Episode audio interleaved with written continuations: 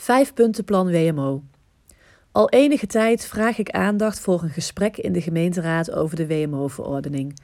Deze verordening bepaalt onder welke voorwaarden inwoners maatwerkvoorzieningen kunnen krijgen en geeft helderheid over de omstandigheden waaronder de gemeente compensatie biedt aan inwoners met beperkingen. Superbelangrijk dus. Het college heeft de gemeenteraad nu uitgenodigd om aan te geven wat wij belangrijk vinden in deze verordening. En dat is best bijzonder, want normaal krijgen we de verordening uitgewerkt voorgelegd en kunnen we min of meer tekenen bij het kruisje.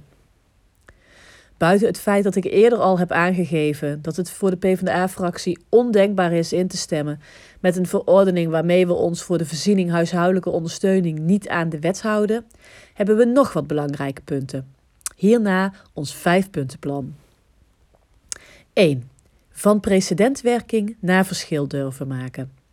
Ieder individu is uniek en iedere vraag om ondersteuning dus ook. En dat betekent dat we letterlijk verschil moeten durven te maken tussen onze inwoners. 2. Werk vanuit vertrouwen in de Helmondse inwoners. Beperk toetsmomenten en controles. Kijk naar hoe mensen in het leven staan en hoe je ze kunt helpen weer actief mee te doen. Ik heb te veel mensen gesproken die het gevoel hadden te moeten vechten met de gemeente om een WMO-voorziening. De kosten van alle adviseurs, toetsmomenten en controles besteed ik liever aan de voorzieningen zelf. 3. De gemeente is geen medisch specialist. De onafhankelijk medisch adviseurs die de gemeente inhuurt ook niet. Ik ken diverse inwoners die al jaren bij een medisch specialist onder behandeling zijn, maar door de gemeente toch nog onderworpen worden aan medisch adviseurs, of die ondanks een chronische aandoening toch jaarlijks getoetst worden.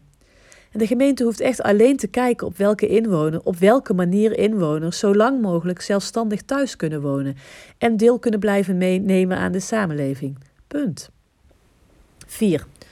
Overgang jeugdhulp WMO moet voor inwoners niet te merken zijn.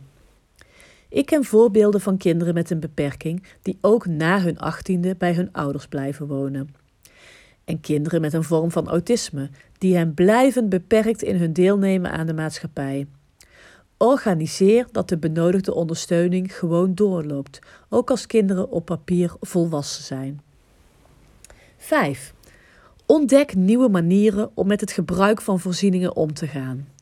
Onderzoek bijvoorbeeld de mogelijkheden om te werken met leaseconstructen en deelgebruik.